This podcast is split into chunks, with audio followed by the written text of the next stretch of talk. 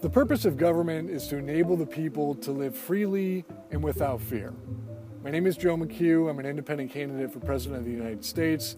This is my podcast, it's Liberty Strikes Back, in which I will share with you my musings about what's going on in America today, how we can fix it, and a little bit about my story that led me here, including uh, about eight years of government uh, monitoring, surveillance, entrapment, and obstruction, all enabled by the Patriot Act, and all of which the American people are subject to, and furthermore, the minority community, black and brown specifically, have been suffering since the founding of our nation. It's our time now to start living up to our American ideals, and that's what this podcast is about, and I hope you'll join me.